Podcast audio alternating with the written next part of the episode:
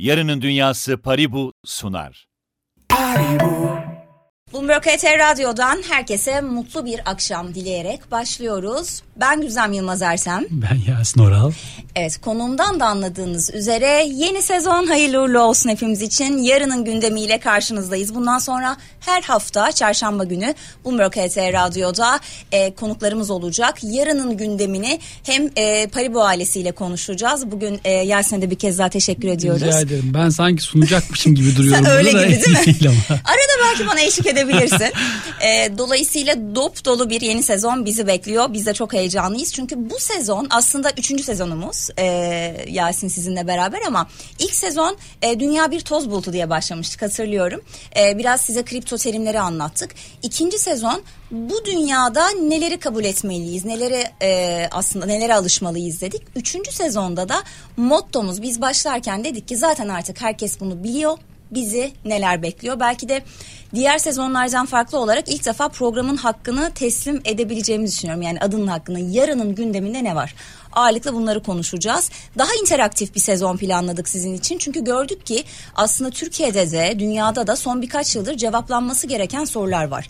Ve maalesef diyorum cevaplanması gereken soruları cevaplaması gereken kişiler yerine bu konuda okur yazarlığı biraz daha düşük olan bir kitlede cevaplıyor. O yüzden biz de Bloomberg HT olarak ekonomi yayınlarında olduğu gibi e, bu ekosistemde de kripto ekosisteminde de aslında bir bilene soracağız. O yüzden yarının gündemine de Yasin Oral'la start verelim dedik. Yasin tekrar hoş geldin. Hoş bulduk. Şimdi şeffaflık ve güven diye e, aslında biz ilk programı kurguladık. Çünkü belki de e, günümüz dünyasında merkez bankalarını konuşurken bunu tartışıyoruz.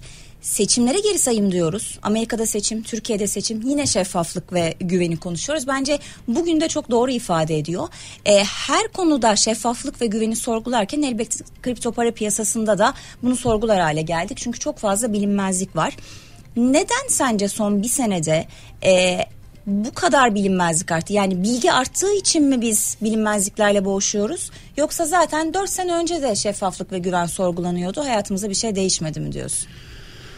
Ah, Evet. Aslında genelden girdin güzel. Çünkü aslında şeffaflık ve güven kavramı hayatımızın her alanında ihtiyacımız olan e, regülasyonun e, olduğu veya olmadığı hiç fark etmez tüm alanlarda sorguladığımız sorgulamamız gereken e, temel iki kavram. E, burada da 4 yıl önce de bence sorgulanıyordu. E, fakat tabi 4 yıl önce bunu sorgulayanların sayısı ve sorguladıkları şeyin hacmi ile bugün arasında çok büyük bir fark var. Ee, bence bugün bunun bu kadar sorgulanıyor olmasının temel sebebi bu. Çünkü işte son zamanlarda yaşanan e, vukuatları biliyorsunuz. Ee, buna benzer vukuatlar daha evvel de yaşandı. Fakat daha evvel e, buna maruz kalan kitlenin daha az olması e, görece e, ortaya çıkan problemin hacim olarak da daha küçük olması bunu daha az sorgulamamızı e, sorgulamamıza sebep oldu. Aslında bir şey değişmedi. E, şeffaflık ve güven o günde ihtiyacımız olan bir şeydi. Bugün de ihtiyacımız olan bir şey. Yani yatırımcı tabanı genişledikçe, ekosistemdeki evet. oyuncu sayısı arttıkça Tamamen- e, daha fazla sorgulanır hale E, geliyor. Aynen öyle. Çünkü bir problem olduğunda artık daha fazla insanın mağdur mağduriyet yaşadığı bir tabloyla karşı karşıya kalıyoruz. Peki şimdi ben şunu da merak ediyorum. Tabii son dönemde olan olayları üst üste koyduğumuzda işte FTX'i zaten konuştuk. Ondan önce Türkiye'de de birçok vaka vardı. E, yatırımcıların güveni bu olaylardan dolayı sarsıldı mı? Siz nasıl görüyorsunuz o tarafı? Yani şöyle bugün yine bir e, yerde bununla alakalı bir şeyler söylemeye çalıştım. E, o da şu normalde yani bunlar tabi tam olarak ölçülebilir şeyler değil ve kısa zamanda ölçebileceğimiz şeyler de değil. E, ama bazı fikirler yürütebiliyoruz. En azından geçmişten de e, örnek alarak bazı fikirler yürüte, yürütebiliyoruz. E, görünen o ki normalde yani benim tabi şahsi fikrim bu. E, burada güven problemi daha evvelki oyuncularda mevcut oyuncularda yok. Yeni gelen e, kullanıcıların buraya yeni girmek isteyenlerin e, belki bir dönem soru işaretlerine sebep olmuş olabilir. Ama mevcut yatırımcıların, mevcut kullanıcıların e, hayatlarına nerede devam etmesi gerektiğine ve nasıl tedbirler alması gerektiğine dair soru işaretleriyle e, karşılaştığı bir dönem oldu. Yani a, burası riskliymiş ben buradan çıkayım diye bir aslında şey yok. E, neticeyle e, sonuçlanmadı burası.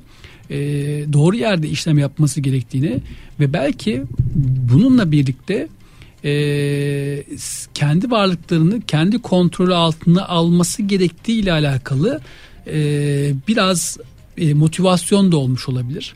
E, yani aslında tam tersi bilinçlenme yönünde de her şerde bir hayır vardır ya, da geldik. Ya mi? evet bu, bu bu aslında hayatımızdaki her şeyde var. Finansal e, sistemlerin tamamında buna benzer şeyler yaşanıyor. Ya 10 ve yaşındaki hepsi... yeğenim e, ben e, kripto cüzdanı nasıl alabilirim dedi mesela geçen ay beni arayıp bunu sordu.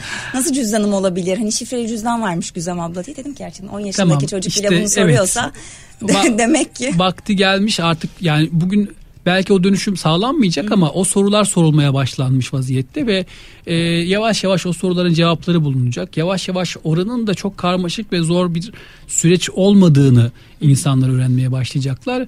E, zaten bütün döngüler böyle başlıyor. Çünkü geçmişe dön 5 yıl öncesine bak e, normal merkezi platformlarda bile işlem yaptırmak bizim için o kadar güçlü ki ee, ama şu an geldiğimiz noktada milyonlarca insan burada çok rahat bir şekilde işlem yapıyor. Aynı şey merkeziyetsiz dünyaya doğru insanların kendi varlıklarının kontrolünü kendilerinin aldığı bir dünyaya doğru da devam edecek. Çok belli. Peki neden sence ekosistem bu kadar e, pamuk ipliğine bağlı? Şu anlamda soruyorum. Mesela son birkaç gündür İngiltere Merkez Bankası'ndan hı hı. İngiltere'deki otoritelerden gelen açıklamaları e, olması gerektiğinden daha fazla ciddiye alıyoruz. Herkes aynı hemfikir olmayabilir Hı. ama ben şöyle düşünüyorum. E, Merkez Bankası bu konudaki yetkin kişi değil. Adı üstünde regüle edilmeyen bir piyasa. Hı. E, o zaman neden bir Merkez Bankası'nın kripto ekosistemiyle ilgili ya da blockchain'lerle ilgili olan bir yorumu piyasayı bu kadar etkiliyor? Yani regülasyon bir yandan doğasına aykırı, bir yandan regülatörler de ya işte biz de ölmedik biz daha buradayız deyip iki kelam etme ihtiyacı hissediyorlar. Ya aslında regülasyon tam doğasına aykırı değil. Çünkü bazı alanlarda e, burası birçok yer özellikle merkezi borsalar ve belki stable e, coinler bunların tamamı aslında baktığında görece e, daha e, daha geleneksel finans piyasalarına yakın çalışıyor. Oradaki mekanizmayla çok benzer ilişkiler içerisinde e, akışta. Dolayısıyla buraların regüle edilmesi çok zor ve karmaşık değil aslında. E, normalde ilk başta buraların bile regüle edilmesi e, çok güç görünüyordu.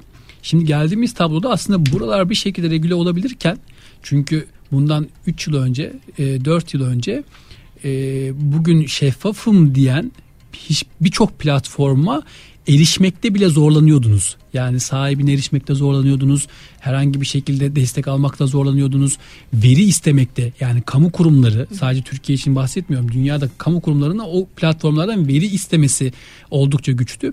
Şimdi orası yavaş yavaş e, gerçekten merkezi bir alanda toplanmaya başlarken şimdi bence en büyük kaygı merkeziyetsiz alanların nasıl regüle edileceği ile alakalı kaygılar.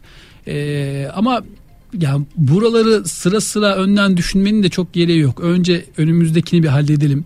E, burayı bir regüle etmeye çalışalım. Ondan sonra e, peyderpey diğer taraflara bakarız. Yani bu illa oraları re, regülasyon geleceği anlamına gelmiyor. Belki bazı yerler gerçekten de kendi iç mekanizmasıyla e, yaşayabilir halde bırakılacak.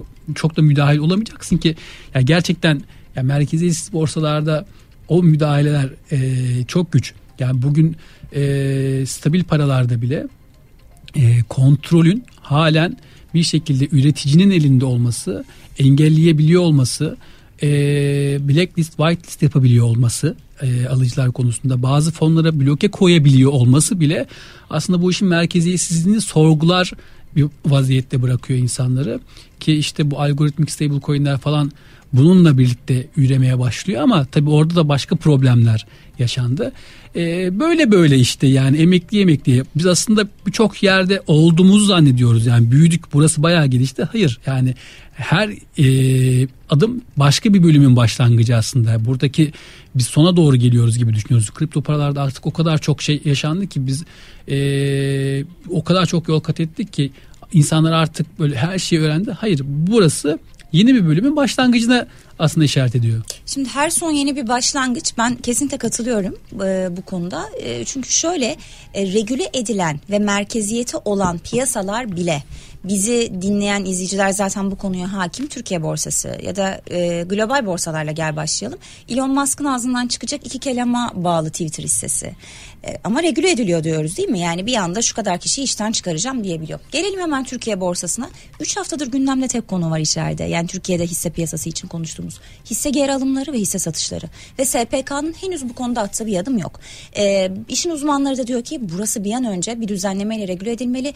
Çünkü hangisinin tavan hangisinin taban yapacağını öngöremiyoruz. Aslında bu örnekleri verme sebebim şu. Biz regüle edilen piyasalarda bile yani merkeziyeti olan piyasalarda bile bu kadar öngörülemez bir ortamdayken zaten şu an regüle edilmemiş bir piyasaları hadi regüle edelim de önümüzü görelim neyin ne olacağını bilelim deme lüksümüz yok gibi. Fakat hibrit bir çözüm başlıklar içerisinde de var. Bunu biraz gel konuşalım mı? Yani mesela merkeziyetsiz yapıların merkezi yapıları entegre olduğu hibrit çözüm bu. Ne demek Yasin? Ya şimdi önce şunu e, anlatmaya çalışayım. Biraz önceki örnekle buranın kesiştiği yer ya da tam kesişemediği yer şurası. Ee, orada dikkat edersen bahsettiğin şey işte bir şeyin alımının satımının nasıl kurala bağlanacağı konusu. Fakat buranın ihtiyacı olan şey o bile değil. Öncelikle yani mesela şeyi düşünmüyoruz orada. Birileri hisseleri alıp kaçar mı? Ya da o hisseler yok olur mu? Yani öyle bir kaygımız yok yok piyasada ama değer kaybetmesine. Evet ama burada öyle bir burada farklı bir kaygı var. Benim varlıklarım tam olarak nerede? Ee, şimdi işte FTX'e insanlar bir şekilde orada işlem yapabilmek için varlıklarını koymuşlardı. Ee, ve ertesi gün soru şu. Aslında o gün sorması gereken soru şuydu. Benim varlıklarım tam olarak nerede? Ee, oraya gönderdim ama yerinde duruyor mu? Çünkü ben bunu birine emanet ediyorum. Regüle piyasalarda bu emanetlerin e, kamu tarafından bir kontrolü söz konusu. Şimdi burada onun hiçbirisi yok. Soğuk cüzdan. Şimdi soğuk cüzdan bir beyan e, ona bakarsan işte FTX e, ben şu kadarını soğuk cüzdana saklıyorum demiş olabilir. Pari bu. E, bizde şimdi durum farklı çünkü biz bir senedir zaten bütün varlıkların kullanıcı varlıkların yerinde olduğunu göstermek adına e, bağımsız bir denetleme kuruluşundan rapor alıyoruz. Hı hı. Her ay e, gerçekten birkaç saat süren bir denetleme ile varlıkların yerinde olup olmadığını kontrol ediyor bağımsız denetleme kuruluşu ve bunu biz bu olaylar olmadan çok önce başlatmıştık. Ama bu payı bunun regüle olduğu anlamına da gelmiyor. Hayır gelmiyor bu self sermayenin orada olduğunu e, kullanıcı söylüyor. varlıklarının Hı-hı. yerinde durduğunu gösteriyor Gelsin ki buradaki Bahamalara ya da Maldivlere tatile gitmeyeceğini gösteriyor aslında. Yani niye gitmeyeyim? Şimdi o çok farklı. Yani anladığın sen göndermeyi. Tabii tatil için gidebilirsin okay, yani, Bir daha seni göreceksek gidebilirsin. Ya tabii ki de şimdi zaten bu arada şeyi de çok saçma. Yani e, birilerinin bir yerine gitmesini engellemek e, işte acaba burada olacak mı burada bulabilecek miyim hayır yani konu insanlar olmamalı zaten Anladım. konu sistem olmalı Doğru. sistem eğer yerinde durduğunu ispat ediyorsa bunu eğer konu sadece Yasun Oral olarak konuşmuyorum tüm dünyadaki benzer platformlar için eğer konu kişiye kaldıysa zaten geçmiş olsun ne kadar güzel konuştun ya. Şimdi şu an Paribu ve ekosistem kripto bitcoin'den falan çıktı benim kafam başka bir yere gitti. Sistem kişiye kaldıysa mahvolduk yani. Yani tabii ki bir, bir insanın Siz, şeyine bakamazsınız. Bak Merkel değişti Almanya'da ne oldu? Beş tane kamu görevlisinin yeri değişmiş. Yani koskoca kadın iktidardan gitti ama sistem işliyor tıkır tıkır. Ben bu şir, birçok şirkette de böyle bu arada. Doğru yani global birçok şirkette de böyle. İnsanlardan bağımsız. Yani CEO'ları değişir, e, CTO'ları değişir. Her şey değişir ama sistem çalışmaya devam eder. Burada da önemli olan şey o. Şimdi biz e, bu konuda e, bir noktada kendimizi rahat hissediyoruz. O yüzden e, belki regülasyonun temelde aslında e, kontrol etmesi gereken yer her şeyden ziyade varlıkların yerine durup durmadığı e, bir şekilde bunların nasıl konu korunacağı konusu. Burası önemli. Geri kalan her şey zaten piyasa e, çözebiliyor. En azından bir sonraki aşamaya kadar zaten en az problem yaşanan e, ya da tamamen problemin kullanıcılar nezdinde olduğu bir alan e, geri kalan kısım. Dolayısıyla regülasyonun bu tarafta çalışacağını, işleyeceğini ben düşünüyorum. E, yani tabi bu hassasiyet konusundan bahsettin ama bu bence tamamen kripto paralarla ilgili değil. e, hangi şeyde sektörde olursa olsun hangi finansal ekosistemde e, piyasada olursa olsun e, piyasa eğer hassaslaşmış ise genel itibariyle artık her türlü habere e, olabildiğince hızlı tepki aşağı veya yukarı vermeye başlıyor ki kripto piyasası e, fiyat kontrolü olmayan bir e, sektör olduğu için de piyasa olduğu için de buradaki o tepkiler e, normal gördüğümüz piyasalardan biraz daha farklı oluyor açıkçası. Peki bu tarafa eklemek istediklerim var mı? Çünkü birkaç e, sorum daha olacak yani şeffaflık ve güvene ek olarak. Ee, yok yani burada tabii şey konusu önemli. Ee, bu süreçte bugüne kadar hiç kullanıcı varlıkları ile ilgili bir beyanatta veyahut da herhangi bir denetlemede bulunmayan birçok platformun işte ben e, şu firmayla bir denetleme süreci başlattım. Hı hı. Benim işte şu kadar içeride varlığım var falan demeye başladılar. E, gönül isterdi ki bunu çok önce yapsalardı. Ama umuyorum ki bundan sonra yaptıkları şey kısa bir dönem e, bu kötü haber akışının arasından sıyrılmak için yapılan şeyler değildir. Unutulmaz ve burada önemli olan şey kullanıcılar aslında. Kullanıcılar onu ancak takip edebilir, devamlılığını sağlayabilir ve firmalara baskı yapabilir. Ben bu ay raporunu göremedim. Ben bu raporda şöyle bir eksik gördüm. Ee, diyecek kişiler yine kullanıcılar. Dolayısıyla eğer sistem böyle çalışırsa, böyle çalıştırmaya alışırsak self regülasyon kendi başına zaten çok saatli çalışacak. Peki şimdi biraz sorular var ya. Senin izninle onlara da girmek istiyorum. Ee, şimdi kripto paralar bu kadar değeri düşmüş yani düşmüşken değil ama değeri düşmüşken diyelim. Ee, ve kötü bir dönem geçirirken pari bu nasıl ayakta kalıyor? Bu da merak ediliyor. Yani çünkü bizim aslında... E... Şöyle tabii orada sen cevap vermeden söyleyeyim. Biz geçen sezonu nasıl kapatmıştık? İzlemeyenler ya da izleyen ama hatırlamayanlar olabilir. E, Paribu'nun kendi içindeki teknolojik dönüşümü ve kripto para alım satım platformundan bir teknoloji şirketine dönüşümünü konuşarak kapatmıştık. Biraz oraya da atıfta bulunursan sevinirim. Olur. Yani bizim piyasanın e, değeriyle normalde yaptığımız işin e, neredeyse çok az alakası var. Hı hı. E, tek alaka kurabileceğimiz yer o da hacimlerin düşmesi ve kazançların gelirlerin düşmesi. E, fakat biz zaten bütün planlarımızı yani biz diğer firmalar gibi planlarımızı bir aylık, üç aylık, beş aylık falan yapmıyoruz açıkçası. Yani o an sezonun getirdiği e, heyecanla e, planlar ve yatırımlar yapmıyoruz. Biz biraz daha farklı bakıyoruz konuya ve şu an e, zaten benim 5 yıllık planım aşağı yukarı hazır ve ben sektör ne olursa olsun gerçekten ne olursa olsun bu arada olumlu olumsuz ne olursa olsun ben 5 yıl boyunca bunun teknolojisi konusunda neleri geliştireceğim belirli. Yani ben 5 yıl boyunca e, personel çıkarmayacağım ve üstüne üstlük hatta almaya devam edeceğim de bugünden belirli. Bunun için e, ben yeni gelecek kaynaklara e, muhtaç değilim. Bu da Paribu'yu aslında belki böyle zamanlarda güçlü kılan en önemli özelliklerden bir tanesi. Peki yine sorular içerisinde özellikle e, Paribu Coin hakkındaki gelişmeleri merak edenler var. Tabii bu arada bu soruları cevaplarken biraz 2023'teki hedefleri de aslında atıfta Olur. bulunuyoruz. O yüzden hem PRB Coin'i sorayım hem de bunun yanı sıra başka yine yeni ne gelişmeler olacak ya size? şöyle şimdi tabii e, PRB de diğer tüm sektörde yeni çıkan projeler gibi açıkçası e, sezon değişimine denk geldi. Yani Hı-hı. çok hareketli bir sezondan olabildiğince duran bir sezona doğru. E, ama arka tarafta bayağı e, development devam ediyor. Masadan kaldırmadınız hayır, aslında. Hayır orada sürekli geliştirmeler devam ediyor. Üzerinde sürekli bir ekip çalışıyor. Fakat bununla alakalı e, insan hayatına dokunan yerlerde e, sadece bizde değil tüm piyasada bir yavaşlama oldu. Çünkü bizim bunu konumladığımız yer çoğunlukla oyun piyasaları ve onların blockchain altyapılarını oluşturmasıydı. Doğru. Bu sebeple bizim yatırım yaptığımız bir sürü oyun firması da var açıkçası. E, ve zaten o oyun firmaları bile e, bir şekilde günün sonunda blockchain'i sistemine altyapısına entegre edecek tüm projeler neredeyse e, yavaşladı ve biraz daha kendini kendi iş süreçlerini geliştirmeye odakladılar.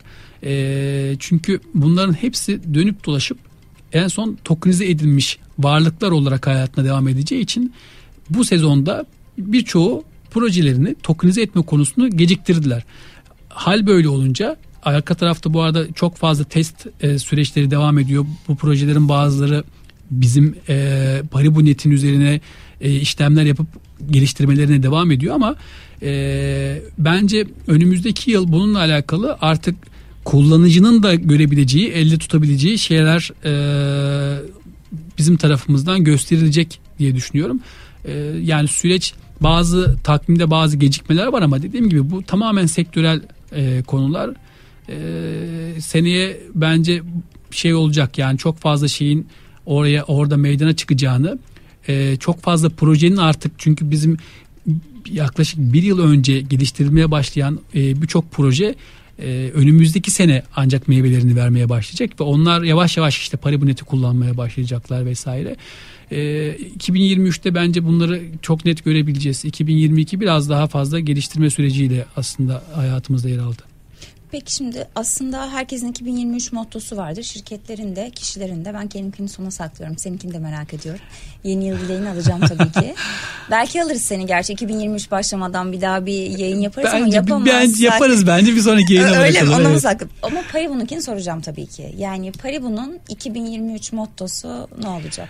Yani e, mottoyu hiç konuşmadık içeride e, açıkçası ama yani 2023'te bizim için biraz meyve toplama yılı olacak diye düşünüyorum ben. 2022'de ektiklerimizi biçmeye başlayacağız. Peki burada eğer mesela bir öncelik sıralaması yapsan e, hem ek, önce ekosistem için sorayım sonra Paribu'ya gelelim. Ya şu meselelerin çözülmesi lazım. Yani şunlar bilinmiyor. Bu konuda farkındalık çok düşük. Öncelikle şu an hem Türkiye'de hem globalde bunlar e, çözülürse e, sektörün e, önü daha çok açılır dediğin neler var? Ee, yani ben biraz buraya şöyle farklı bakıyorum. Ee, şimdi tabii çok fazla NFT konuştuk Hı hı. geçen yıl hatta bir önceki yılda. Ee, işte Web3 yine çok fazla konuştuk. Ee, bunları konuştuk ama yani bizim yaptığımız araştırmalarda da bugün sokağa çıkıp sorsanız bir şekilde insanlar bunu duymuşlar. Ama ne olduğu hakkında, nasıl işlediği hakkında çok fikirleri yok. Bu arada kripto piyasasında işlem yapan insanların dahi çok bir fikri yok. Orada neyin nasıl işlediğini, NFT'lerin niye var olduğunu. Ee, bence bunların biraz daha anlaşılması e, gerekiyor ama daha da önemlisi bizim bunları insanların hayatına e, katmamız, sokmamız gerekiyor. Birçoğu onların NFT olduğunu bilmek zorunda da değil. E, biz onların cüzdanlarında, dijital cüzdanlarında barındırdıkları şeylerle aslında onlar bir şeyler yapar, yaparken o barındırdığı şeyin NFT olduğunu bil- bilmelerine bile gerek olmayacak projeleri bizim geliştirmemiz ve e, hayatlarına sokmamız gerekiyor. E, bize düşen şeyler açıkçası biraz bu. Çünkü Mesela çok pardon bölüyorum ama şimdi bir Estağfurullah. avatar app'i var dolaşıyor her yerde. Dikkat Ha, etmişsindir evet. sosyal medyada. Herkes kendi avatarını yapmaya çalışıyor. Ee, bu çok ilginç. Yani niye illa sosyal medyada ya da popülist söylemlerle bunu öğrenmek zorundayız ki? şey var orada da işte ya veri topluyorlar suratlarımızı falan sürekli topluyorlar. Ama ben de dedim ki benim zaten Google'dan arasan herkes benim avatarımı yapabilir herhalde. Ee, yani Ama dijitalize olmak, dijitalleşmek. Bu Yani kaçınılmaz son. vesikalığımızın bile dijitalleşmesi aslında. Evet bu kaçınılmaz son ama bence bunlar zaten şey böyle çok e, geçiş dönemleri. Eğlen yani geçerken eğlendiğimiz dönemler. Vardığımız yerde bunlar bile olmayacak diye düşünüyorum ben. Ne olacak peki? Nasıl bir dünya olacak E, sence? ya onu zaten kestirmek çok kolay değil. E, çünkü e, dönüşümün neyle tamamlanacağını buradan tam e, tahmin edemiyorsunuz. Ama bir şeylerin değişeceği ve bulunduğumuz yerden çok uzakta bir yerde olacağına e, da eminim ben. Ya bir- birkaç kere bazı örnekler vermiştim ben. Hatta geçenlerde yine böyle rastladığım örnekler vardı. Şimdi aklıma gelmiyor ama daha evvel verdiğim bir örnekte mesela metaverse falan diye konuşuyoruz. Ben bir işte bir metaverse uygulaması görmüştüm. Ee, bir video var böyle çok heyecanlı e, gösteriyorlar falan. İçeride böyle bir tane villa işte havuzu var e, şezlonglar falan var. Dedim ki yani şimdi Metaverse'de benim niye havuza ihtiyacım var? Yani orada yüzmüyorsun ki ya da şezlonga niye ihtiyacım var? Bizim Gerçek normalde hayatta sahip olamadıklarımızı orada sahip olma duygusu. Şimdi değil aslında. Bu tamamen e, oradaki özgürlüğü algılayamamamız. Yani burada e, ki olan şeyleri oraya adapte ediyor olmamız. Yani bizim bu dünyada koltuğa ihtiyacımız var çünkü yoruluyoruz. Yorulunca oturmamız gerekiyor. Çok basit. Mesela kuşlar oturmaz ya. Onlar da bir yerde dururlar falan. Şimdi orada koltuğa ihtiyacım yok. Benim yorulma diye bir kavram yok çünkü. Bu toplantı odaları, salonları ya her şeyi buradan kopyalamaya çalışıyoruz. Çünkü henüz vizyon bir sonrakine e, adapte olamadı. Bir sonraki ne dersen onu da bilmiyorum. Bu arada ben bunu şey yapmıyorum. Yani sert eleştirmiyorum. Sadece sürecin nasıl ilerlediğini görelim diye söylüyorum. Çünkü ee, o bu, zaman şu anki hayalleri, şu anki planları, programları çok sürreal mi buluyorsun sen? E, yani şu an, Gerçekten uzak mı buluyorsun yani? Yani bunlar bizim varacağımız şeyler değil. Değil. Yanlış Kesinlikle, nokta diyorsun. Ya başlangıç böyle olur ama zaten her zaman. Hep böyle. Ya adaptasyon böyle başlar ama ileride çok farklı bir yere doğru gidecek o. Yani burada dünyada e, hayatımızda olan şeyleri birebir oraya doğru taşımaya çalışıyoruz şu an ama buna ihtiyaç yok orada. Olmayacak da. Peki mesela Paribu bir NFT şirketi olabilir mi sence? Yani şöyle bir NFT şirketi değil ama e, servislerinden sunacağı servislerden bir tanesi muhakkak NFT olacak. Ama Üzerine çalışıyoruz. tamamen buna odaklayacağınız ya da bu şekilde konumlandıracağınız başka bir şirket ya da şirket bölünmesi. Yani Çünkü bu konuda senin geçen seneden beri motivasyonun çok yüksek olduğunu farkındayım o yüzden merak şöyle ediyorum. Belki oluyor. şu an sen sizde yani Paribu'da işlem yapan ya da X bir e, bu kurumda da olabilir işlem yapan kişiler e, eğer NFT'ye girmek istiyorsa hı hı Türkiye'de bunun adresi biz olacağız gibi bir iddiam var mı? E, kesinlikle var. Çünkü e, biz Türk kullanıcısına kripto para almanın ve satmanın ne kadar kolay olduğunu gösterdik. Çok fazla insan şu an burada kripto parasını e, bu varlığını bizde tutuyor hı hı. ve e, aslında çok zor ve karmaşık bir konuyu olabildiğince kolaylaştırarak sunduk. Şimdi aynı dert NFT'de var ve ben zaten şu ana kadar e, defalarca NFT marketplace açmıştım e, açmamamın sebebi e, normal bugün yapılanların aksine yine kullanıcının rahatlıkla adapte olabileceği bir şeyi benim sunmam gerekiyor. E, bizim daha çok böyle kafa patlattığımız yer aslında orası. O yüzden mi gaming tarafında bu kadar varsınız? Ee, Orayı daha somut mu buluyorsun? Yani, Çünkü orada bir yazılım var, orada zaten bir evren var. Hani NFT ile de orayı sence merge edecek e, miyiz? Edecek. Orası bir, bir aslında bir tık farklı bir alan. E, çünkü onun içerisinde var olan kullanıcılar e, çoğunlukla yeni jenerasyon e, e, kişiler bunlar. Ve bunlar bir şekilde orada olabilecek her türlü yeni gelişmeye hazırlar. E, adaptasyona da hazırlar. Ve onların dünyasına Web3'ü NFT'leri sokmamız ve ondan netice almamız normal kullanıcılara tanıştırmamızdan çok çok daha kolay e, bir gün o adaptasyonu hızlandırmak adına aslında biz bugün o yatırımları yapıyoruz oyun dünyasına.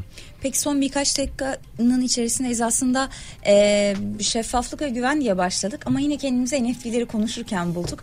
Bence bu sezon özeti bu. Çünkü yarının günde şeffaflık ve güveni tartışmak bizi dinleyenlere çok old school gibi gelebilir. Muhtemelen. Merak ettikleri eminim birçok konu da var ama bu olmadan olmaz. Çünkü şu an en büyük soru işareti de bu. Hepinizin bildiği üzere özellikle kripto para ekosistemindeki değer kaybı. Bu son birkaç dakika içerisinde ben bununla kapatalım istiyorum. Bitcoin ne olacak diye falan sormayacağım tabii ki. Yani öyle bir soru mu? Yani düşünsene öyle bir soru sorsam sen de cevap versen mesela. Nasıl şey, olur değil mi? Ratingler tavan olur. Ha. Bence işte bir aya şuraya gelir falan şuraya çıkar desen. Öyle bitirmeyi isterdik ama tabii ki öyle bitirmeyeceğiz programı Yasin. Ee, özellikle 2023 yılında gerçekten merkeziyetsizlik adına hem Türkiye sence ne kadar yol kat edecek hem de Paribu olarak siz şeffaflık ve güven için neye yatırım, ne kadar yatırım yapıyorsunuz öngörünle? Ee, yani Türkiye özelinde merkeziyetsizlik konusunda çok müthiş bir şey olmayacak. Ee, değişiklik olmayacak aslında. Hı hı. Ee, yani en azından bir yıl içerisinde olmayacağını hı. söyleyebilirim. Fakat önümüzdeki 5 yıl içerisinde aynı şeyi düşünmüyorum. Şeffaflık ve güven adına ne olacak? Ne yani ee, nasıl yatırımcıların için Yani şöyle burada da bence bizim yaptığımız, çizdiğimiz o yol e, şimdi biz onu biraz daha geliştirmek için uğraşıyoruz. E, bağımsız denetleme kuruluşuyla yaptığımız denetlemenin daha şeffaf bir şekilde kullanıcılara sunabileceğimiz başka çözümler için uğraşıyoruz. Ee, biz bunları buldukça sektör de bunlarla birlikte aynı şeyleri yapmak zorunda kalacak. Hı. Aynı şekilde e, şeffaflığını göstermek zorunda kalacak. E, çünkü aksi halde kullanıcı o şeffaflığı görmediğinde direkt şüpheye düşecek ve e, bu bizim için bir avantaj e, aynı zamanda kullanıcılar için de büyük bir avantaj. Bu şeffaflığın iki taraflı bir iki taraflı olarak sağlanıyor olması ve sektöre örnek oluyor olması oldukça kıymetli. Ee, Aslında bir nevi mahalle baskısı olacak e, orada. E, diyebiliriz. Yani şirketlerin diyebiliriz. bu alanda attıkları adımlar diğerlerini de motive edecek. Ya evet çünkü normalde zaten kullanıcılardan beklediğimiz bir şey bu. Onların zaten her anlamda her zaman e, bunu koşturması ve zorlaması gerekir ama açıkçası yıllardır bunu yapmıyor kullanıcılar. Şimdi böyle vukuatlar olduktan sonra yine bizim gibi platformlar e, bunu başlatıp kullanıcılardan destek alacak diye düşünüyorum. Diğer taraftan yatırımlar konusunda şu an böyle bu çalışanlarının e, yani en az yarısı alım satım platformu dışı e, blockchain e, related işlerle tamamen uğraşıyor. Yani yatırımın ve bu alana yaptığımız yatırımı e, buradan rahatlıkla ölçebilirsin. Yüzde kaçıdır mesela sizin cironuzun sence? Ee, yani şöyle direkt ciroya endeks diyemiyoruz. Çünkü bir, bir bütçe ayırıyoruz. Biz 5 e, o zaman beş toplam yıla, yatırımların yüzde kaçıdır e, mesela? Ya biz 5 yıla yaydığımız bir aslında şey var. E, bütçe var ve bunun ya, şeyle tamamen aynı orantıda. Yani en az yarısı hmm, e, plat, platform dışı platform dışı e, geliştirmelere ayrılmış vaziyette. Peki çok teşekkür ediyorum ben katıldığın için Yasin. Ee, yeni dönem hem Türkiye için hem de aslında Paribu için hayırlı olsun diyelim. İnşallah. Ee, 2023'ün 2022'den daha öngörülebilir olduğu bir e, ekonomi, bir kripto para ekosistemi diliyoruz. Yarının gündemini burada noktalıyoruz. İzleyicilerimize soruları için ve yüksek katılımlar için bir kez daha teşekkür ediyoruz. Önümüzdeki hafta çarşamba günü yine karşınızda olacağız. Hoşçakalın. Hoşçakalın. Yarının Dünyası Paribu sundu. Paribu.